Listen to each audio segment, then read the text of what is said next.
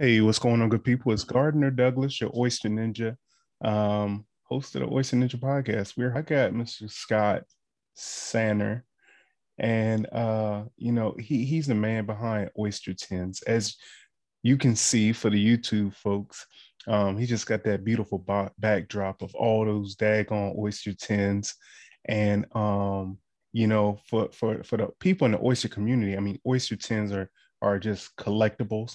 Um, I'm sure he can give us all the details on, you know, where the popularity became came from and all of that good stuff. What's going on, Scott? How you feel, man? I'm doing great. How you doing?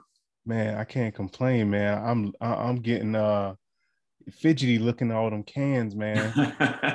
it's a lot of effort that went into that collection, I'll tell you. No doubt, I bet.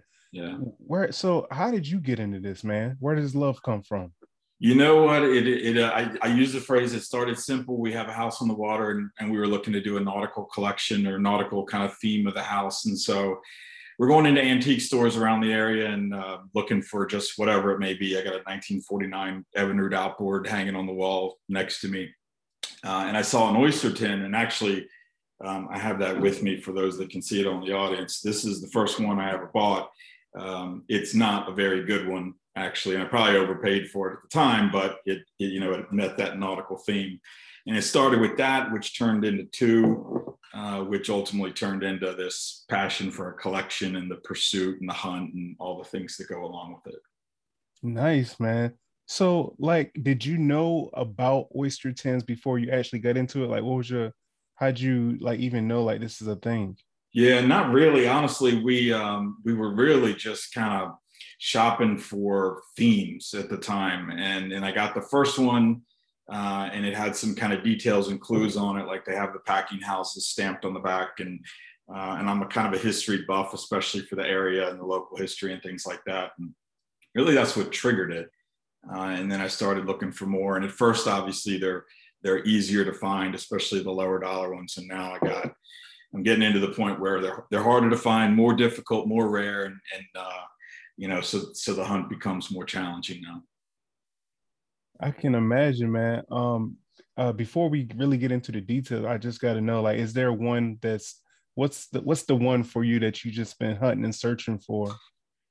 The one that everybody wants is the wild duck. That's the one that's probably the most rare. There was an auction and somehow it escaped me uh, early 2020, and I, I just wasn't aware of the auction.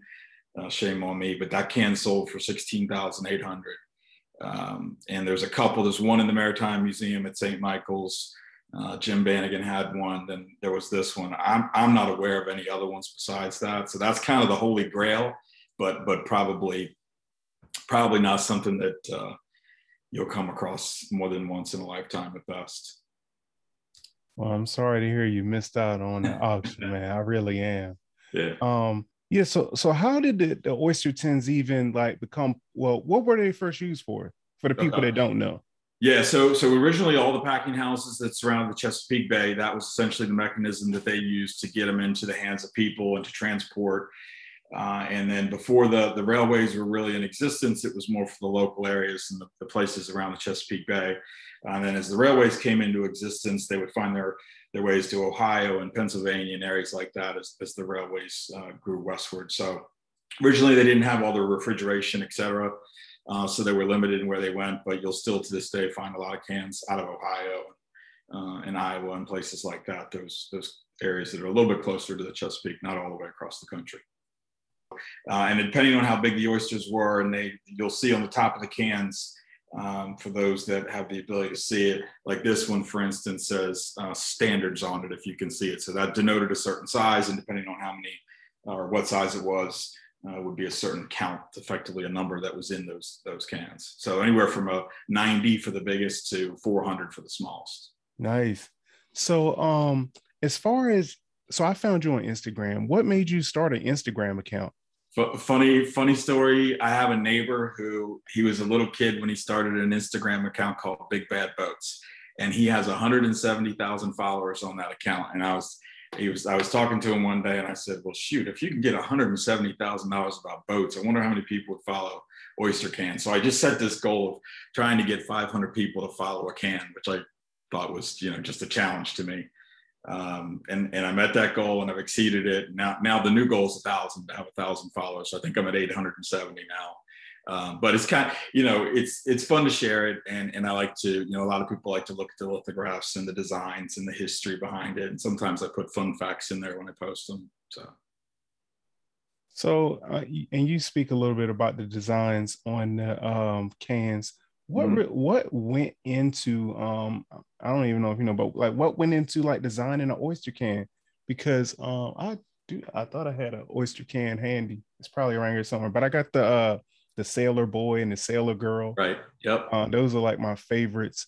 And the Sailor Boy, I looked for a long time, and I just didn't want to spend the money. But I was like, if this is the one I want, let me yeah. just go ahead and buy it. You know. Exactly. But yeah. yeah. like what went into like designing these oyster cans? Yeah, so there's there's really two classes of cans. There are the packing houses that design their own, which you see a lot of uh, across the backdrop. Uh, and then you have what was called a stock can, which that was the example of the first one I purchased. This is uh, so there were minimum quantities that you had to buy. So say 2,000 cans you had to buy if you did your own uh, own design.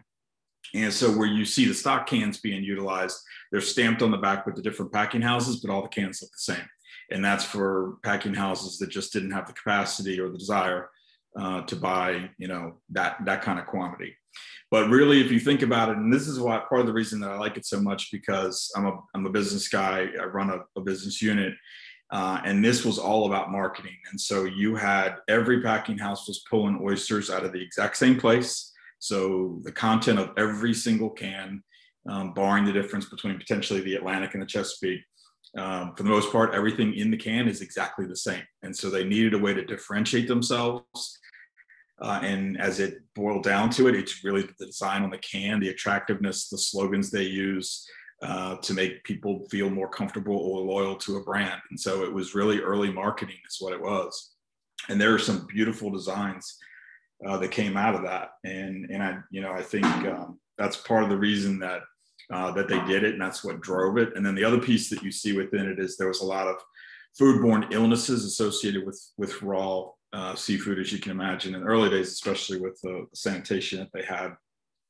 So there's a lot of statements on it about freshness. You'll see that kind of theme vary from uh, from can to can, freshness and, and the steps they take in sanitization, et cetera. But it was all meant to get that brand loyalty out there for a product that everybody had that was the same. I know you said you um you know your your your golden can is the the one with the duck. Yeah. Um, but yeah. do you have a favorite design or anything? Hundred percent have a favorite design. uh, this is this is my absolute favorite. Uh, it's called the original pack. Oh wow! It was my favorite for a long time. I, I love the design of that particular can. Yeah, uh, the way beautiful. they did it. It's vintage. Uh, I have I searched for this can for a long time. I knew a person that had it, and I knew he paid for it. I had the benefit of knowing what he paid for it, and I had a standing offer uh, into him that stood out there for a while, but uh, finally he wanted to do some renovations on his house, and so he relented. Uh, so yeah, so I got that one. That was that was my that was my high, most highly sought after. That was probably the most difficult one to get to. I've only ever seen two of those for sale. Wow, and that was one of them. Right, right. I'm sure you've probably beat me out on some eBay um, bids. Um, eBay's tough. Yeah, eBay can be tough because of the sniping that goes on in eBay. Yeah. You know, wait to the very end, five seconds, and it's not my preferred way to buy cans. Mm-hmm. I can um, understand that. Probably five percent of my total cans have been have come from from eBay. Yeah. Nice. So, um, besides the five percent from eBay, what what's the what's your best options for getting cans? Yeah, so uh, it's my absolute A1 is private sales. Um, so, and I have chosen to concentrate my buy-in from a couple different people. Um, and so I've become pretty good customers. I'm a collector, not a seller, so I don't flip cans typically. Uh, I have sold, but but mo- for the most part, I'm a collector, and so I concentrate all my buying with a, a few different people that I know have access to really good stuff, uh, and then um, I also there's you know there's a couple different ways to do it for the average person. I have hunted uh, antique stores. The problem where I am right now is the more difficult, more rare cans don't come up too often in antique stores. But if you're starting or just looking for a, a small basic collection, antique stores are fine. Um, the only challenge around here is they're they tend to be overpriced. Um, they know what they're worth. Uh, they're highly desirable. They're not making any more of them, and so uh, it can be a little bit of a tough market. And then I'll, I will say another good option for people is, uh, and this one's coming up, is the Easton Waterfowl Festival is coming up in November. Uh, there'll be a lot of oyster cans there. So if you're looking for something rare, get there on the very first hour. Uh, and if you're looking for a deal that last day, you can. There's there's some deals to be had for for what's left over. Nice. So when you're looking at oyster cans, how do you go about, uh, I guess, grading the quality, or how do you know, like, if even if the quality is bad, it's still a buy? So how can you break that down? Yeah, it's, it's a it's a good question, and and there's a lot of variance to this answer. So uh, there's a there's definitely a curve associated with the value of, of oyster cans, and what people want is uh, a very clean front, uh, no dents, um, you know, no rust on it. That that when, when you get that kind of supreme quality that was never circulated, never used, uh, and stored really well, uh, the value of those shoots up uh, really significantly at the end of the day. So that's what I'm looking for. I'm looking for a clean can.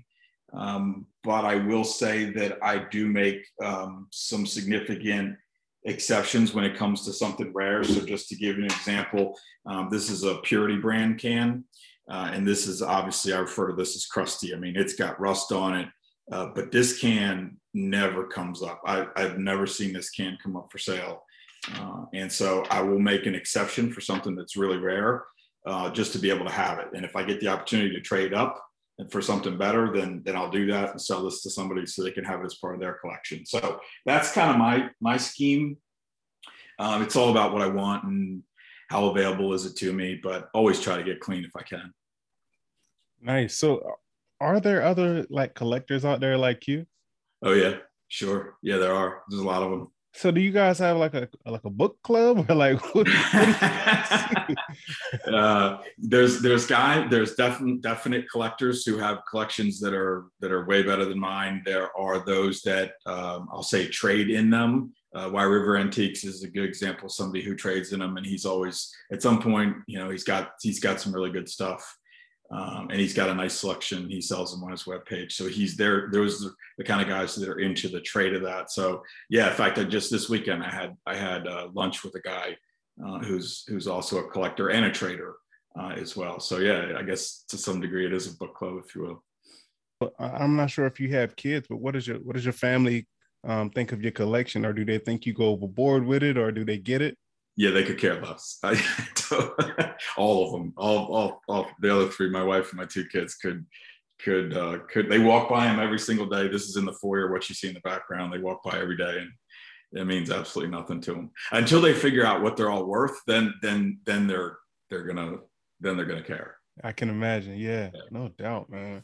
Man, this is awesome, man. I appreciate you. Uh, can we just, can you just show us some of them, man? And uh, yeah, absolutely. So I'll, I'll start with the oldest, and this this design goes back to wow. probably 1880.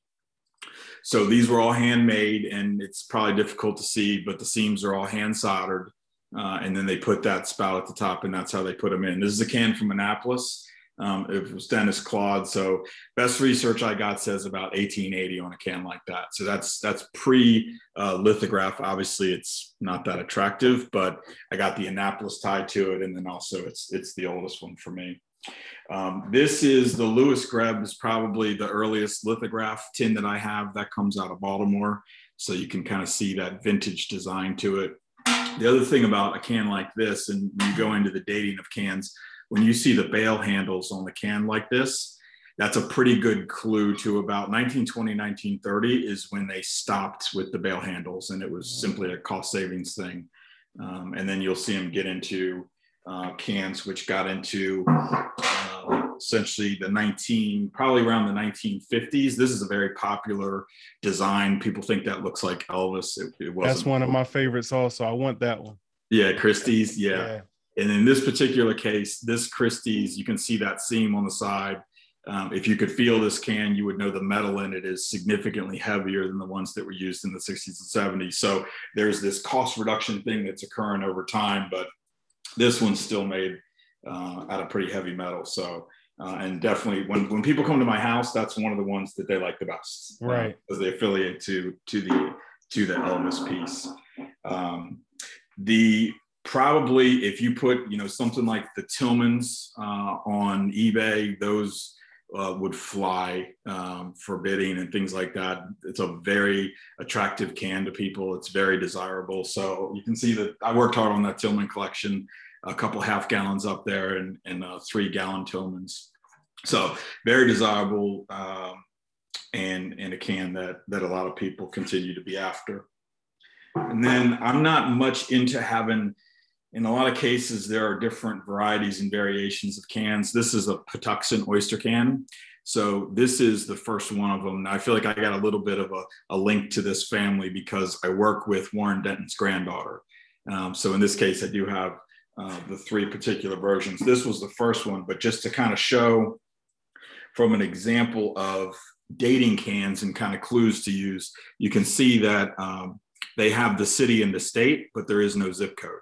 Right, and right. So this would be the pre five digit zip code, which was in 1963 uh, is when that system came out. And then you'll see this very similar can, uh, but they're using the five digit zip code. So this would be after 63 and then the other one will be before it. So just, it's hard to date cans with precision, but you use clues like that to, yeah. to help you go about that and then I'll show you one other. This is all one of my uh, one of my favorites, not my most favorite. That was the the original pack, but I've always loved this can from Baltimore Killian's with the mermaid on the front, putting the oysters uh, into the can. I think that's that was a great design. Yeah, that's pretty cool that they did. Yeah, and that too is a bail handle, so that goes. That's a hundred year old can.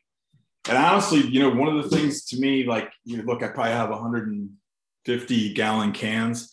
The fact that people saved those cans for 100 years and what basements and attics they probably sat in and what they stored i think is crazy to think about i've gotten them everything with bird seed in them and nuts and bolts and you know they were they were used for something obviously right uh, repurposed yeah they were obviously repurposed so they, they never you think about when you open a, a pound of crab meat to make crab cakes first thing you do is you throw away the can that came in Right. Um, and so did everybody else. And, you know, crab meat's another example. This is a Tillman's crab meat. I've seen pictures of the packing house at, at Tillman's where these crab cans were stacked as high as you and, and spread across tables. That can's probably worth 300 $350 today wow. because everybody threw them out. Right. Yeah. And, and so I, I don't know if the plastic stuff's ever going to be worth anything, but I save all the plastic uh, crab meat tins now just in case just in uh, case. okay. Just in case, right? Yeah.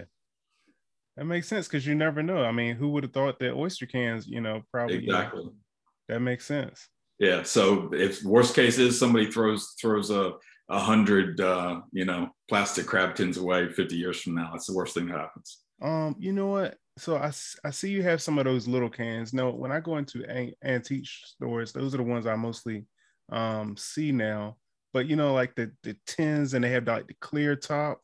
Mm-hmm. Are like are those uh, valuable? Like I, I guess I just I'm focused on the gallons, but you know I, I always pass up the little ones. Yeah, the the pints and the the quarts and things like that. I think it's just for me. I just desire the gallons because I think you can see the artwork on them better. Right. Um, the downside to it is the bulky, and I'm running out of place to put these things. so, I mean, this is one example, but upstairs I have them stacked all over the place. So wow, that's the downside of it. Um, the, the the the piece that you're talking about, where it had the clear top, that was actually, if I'm not mistaken, that was started by A&P because they had a desire to have a, a visual into the can so people could see the the contents, and so they had asked some packing houses to uh, change that design a little bit um, to give the customers a view of the product as well as the, the outside of the can. But from a value perspective, not necessarily, it's, it's, the value is not really driven off that. It's more off the design and the rarity of the can and the condition. The fakes, it's, it's some fakes rolling out here, right?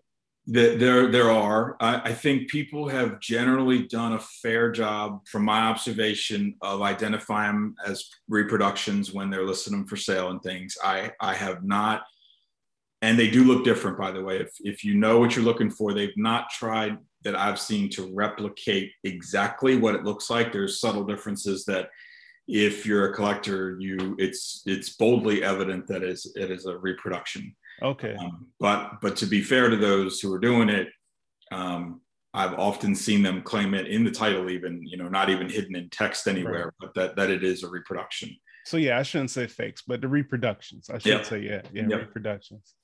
So like because I've even um I think somebody I want to say they wanted to do like a oyster ninja can. Like they said they could print out the logos and make it all, but you know, uh I don't know. I think I might thought that was a I don't know, junk mail or something. I don't know. I need to like it. contact them because that's a cool idea now that I'm thinking about it. No, I, I like it when the modern day uh, packing houses do that. Like Hooper's Island does that. They do limited edition cans, and I think they're great. I think they're, I mean, it's reviving the past. It's kind of living in the tradition that they're coming up with new ideas that are kind of about theirs. And I, I think it's great when they do that. I, I collect some of those because one day I think they'll be worth something. Okay. So, Okay. yeah. Got you, got you. Now I do have, I guess I got one more question. Um, are you aware of Thomas Downing? No. No, Thomas Downing. So basically, uh, he was from the Eastern Shore, and um, you know, he his parents were enslaved but got set free. Uh, and then he went to New York and basically became like the king of oysters in New York. Now he has some jars that have like I think T Downing on it, like you know, like the brown and light brown, those old like glass jars. I want to say Uh-huh. almost. Yep. But so that's what I was gonna ask about. Had you ever seen any of those? Yeah, the the glass started. They started with glass before they started with tin, and I know they've used it throughout. But that was that preceded the the tin cans actually when they were doing that. There doesn't seem to be as much collectability on the glass. Um, the other piece there doesn't seem to be as much collectability on is when it has a paper label on it. Um, in some cases, there's some rare stuff out there that would be desirable, but for the most part, um, people want the metal with the the uh, design lithographed right onto it. That's that seems to be what most people are after. That's certainly what I find most attractive. Okay. Okay. Anything we've skipped over? Anything you want to add? Any fun facts? Uh, let's see. I think I think I gave it to you. I mean, if you really want to see the probably the one of the best collections that's out to, out there, that Chesapeake Bay Maritime Museum in St. Michael's, that's a great place to go to see some really wild stuff, including the wild duck. Um, but there's a really broad collection in there that they bought um, several years ago. So, you know, if, if you want to go experience it, that's a great place to go to experience it. Okay. Okay. All right, man. So uh you can go ahead and shout out your well, I guess if any oyster tin collectors like if if they're selling, can they reach out to you or tell people where they can follow you at on Instagram so you can get that 1000? Uh, absolutely. So you can you can follow them on Instagram uh, at Oyster Tin. That's that's the name. Uh, and then I post there as I come across new stuff. I have a bunch that I haven't posted yet too, uh, that I get to. So yeah, that's right. That's where I am. You can DM me, and I'm happy to answer any questions that you have. Um, and you know, appreciate you, man. Um, thank you for taking time out your day, and uh, I'll, I'll be I'll be getting in contact with you, man, because I I took a little break, but it's it's time. That's great. Uh, Thank you very much for having me. Oh, Appreciate for it. sure, man, for sure. And glad All to share. Be safe, man. Have a good one. Okay. Thank you.